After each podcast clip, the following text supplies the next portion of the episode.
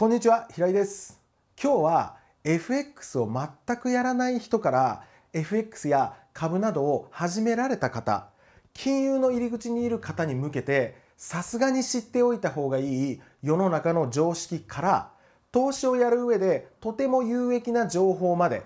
総合的な話をしていきます。最初みんなが小難しいと感じる円高円安の話から始まり株の話に至るまでザザッとめちゃくちゃ簡単に解説していこうと思っています僕も子供の頃円高円安を初めて聞いた時えこれ小難しくてどっちがどうなのか分かんないって混乱したことを覚えていますそこからして金融は敬遠されているのでできるだけ子供にでも分かるくらいの簡単な話をしますので是非今日は金融の話が苦手な方も聞いてみてください。この金融の基本である例えば円高円安を分かると海外旅行や日本にいても日常生活レベルで影響してくることも多々ありますので FX をやらない人も知っておいて損はないです。そして相場を触る人も今日の動画の最後にはしっかりとためになる話をします。では内容に入っていきます。まずは基本の基本。円高円安を説明します。話を分かりやすくするためにあえて極端な数字を当てはめますが例えば1ドル50円の時と1ドル100円の時とではどちらが円高なのでしょうか。おそらくですが全く疎い方にはこれの答えはわからないと思います。聞こえてくる感じとしては1ドル50円と1ドル100円というのは50円より100円の方が数字が大きくなっているので100円の方が円高に聞こえると思いますが実際には1ドル50円の方が円高ということになります。この話が分かりにくい理由は全てこの数字の大小とこの直感のイメージとが逆だからなんですがこの話をすぐに理解できるようになるためにこれは物に置き換えて考えると分かりやすいです。基準となる1ドルをアメリカで売ってる例えばコーラに置き換えます。コーラの値段が1ドルだとします。それを僕らが日本円で買うことを考えていきます。1ドル100円の時にコーラを買う場合は当然100円で1本のコーラが買えます。もう一方のレートである1ドル50円の時というのはコーラは同じ100円で2本買えるということになります。同じ100円でコーラが1本しか買えない方と2本買える方。円高とはどちらの方が円の価値が高いのかということなんです。同じ100円でコーラが2本も買えるんだから1ドル50円の方が円の価値が高い。つまり円高ということになります。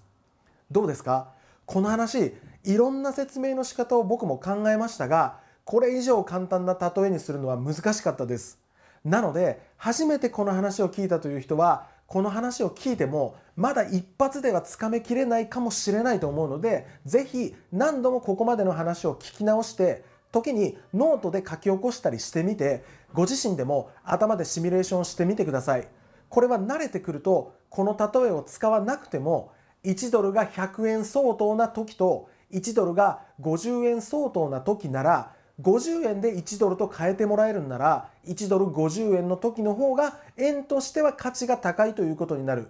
あこの話は円高だなと直感的に円高円安かは分かるようになります。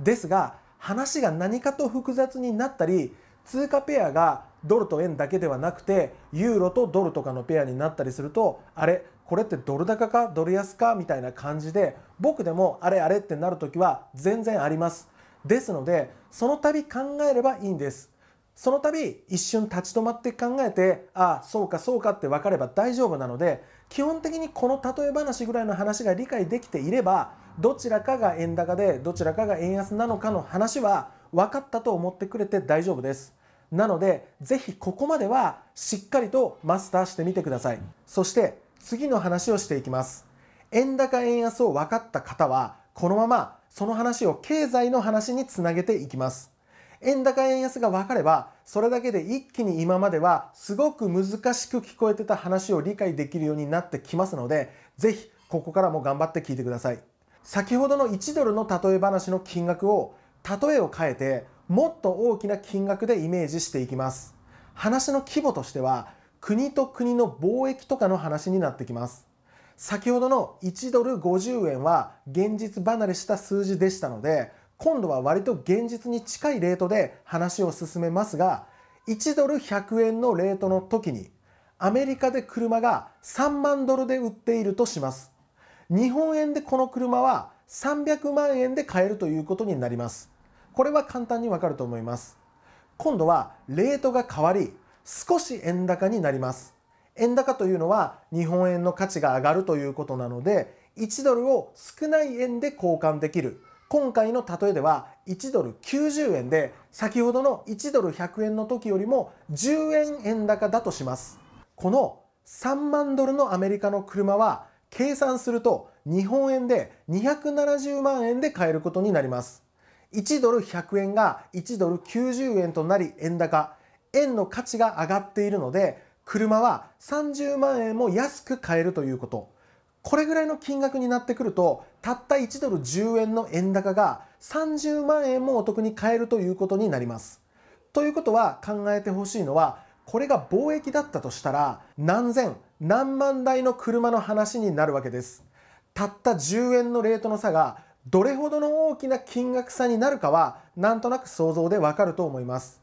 たった300万円でも話に30万もの差が出る。これが何億ならばとんでもない話だということです。だからこそこの為替レートというものが世界的にとんでもなく大きな話になっているというのがこの話でイメージしていただけると思います。ここでは為替レートの少しの変動がいかに大きな話になるのかをイメージしてもらいました。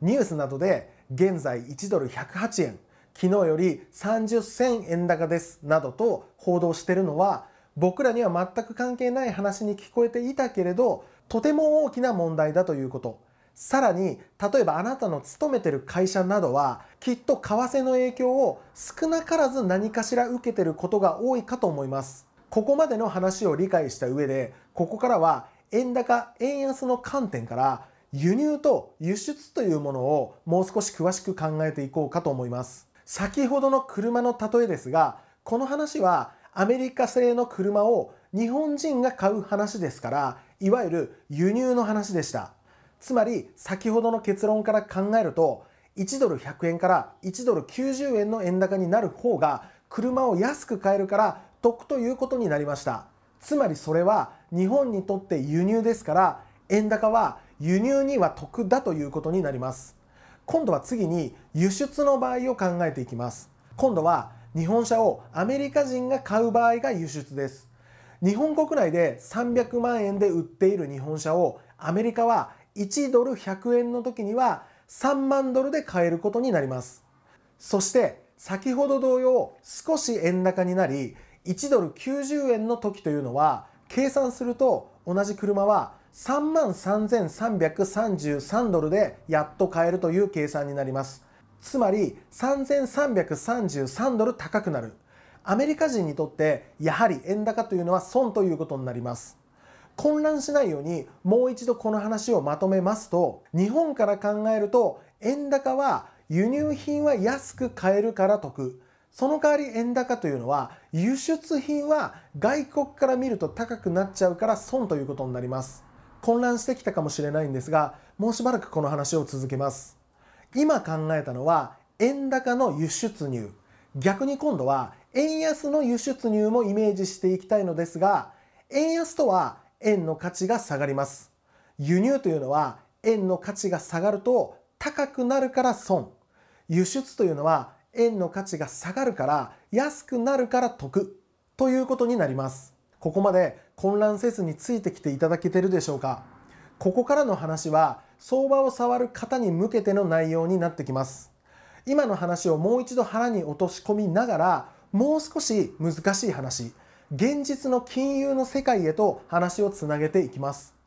先ほどの話から考えると為替レートの変動によって企業というのは大きな売上の差利益の差というのがもたらされることはわかると思います。円の価値が上がる円高というのは円が高いので外国製品を実質的に安く買うことができます。つまりそれは言い換えると輸入型の企業ならば円高は安く輸入できるから有利。つまり輸入型の企業というのは円高を望みます。これとは逆に円の価値が下がる円安というのは円の価値が下がるので相手国からは日本のものが安く買える状況をもたらします。つまり日本製品を外国が安く買えるのでよく売れることになる。輸出型の企業というのは有利になるので円安を望みます。この話は日本の経済を理解する上で本当に本当に大事な大原則です。なのでもう一度結論を言いますが輸入型の企業は円高を好む。輸出型の企業は円安を好む。この結論は教科書的に覚えるのではなくできればぜひ今までの流れをしっかりと理解しつつ腹に落とし込んでほしいです。最後になりますがここからが今日の本題になります。いろんな事情というのが複雑に重なっているので一概には言えないのですが基本的な話として円高になってくると日経平均株価というのは下がります。逆に円安になってくると日経平均株価というものは上がります。日経平均株価というものからイメージをすると日経平均株価というのは日本の平均株価ですから円安の方がそれが上がるのなら日本という国が円安の方がいいんだ。日本というのはそういう国なんだって思うと思います。これは間違いではないのですが直感的に簡単にそれだけだと考えていい問題ではない時があるので覚えておいてほしいことがあります。これは本当によく誤解されがちなのですが確かに日本というのは昔からトヨタに代表されるような輸出企業が国を支えてきましたので輸出が有利になる円安というのが国にとってプラスだというイメージは持ちやすいです。これも一理あるのですがこれはあくまでイメージだけの話です。実際は輸入企業だって日本にはいっぱいあるわけなんです。円安が輸出に得であるのはわかるけど裏を返せば円高の時の方が安く仕入れられる輸入企業にとってはその分プラスになるんだから日本全体を見渡した場合天秤はどちらが上がってもどちらかが下がるだけの話になると考えられます。つまりこの話を株式の話に置き換えて話していくと円高懸念によって株式が売られる輸出企業もあれば円高を交換して買われる輸入企業もあるということです。なので個別の企業株価は円高円安で上がる企業下がる企業があるはずなのになぜ円安になると日経平均株価が上がるのかというのには実は曖昧ではなく明確な答えがあるんです。それは日経平均株価を構成する企業というのに輸出企業と輸入企業のアンバランスがあるんです。日本の株式市場を代表する株価指数である日経平均株価は実は文字通りの全上場銘柄の株価を平均したものではありません。東証一部に上場している全銘柄約2000種類から任意に選出した225銘柄の平均株価なんです。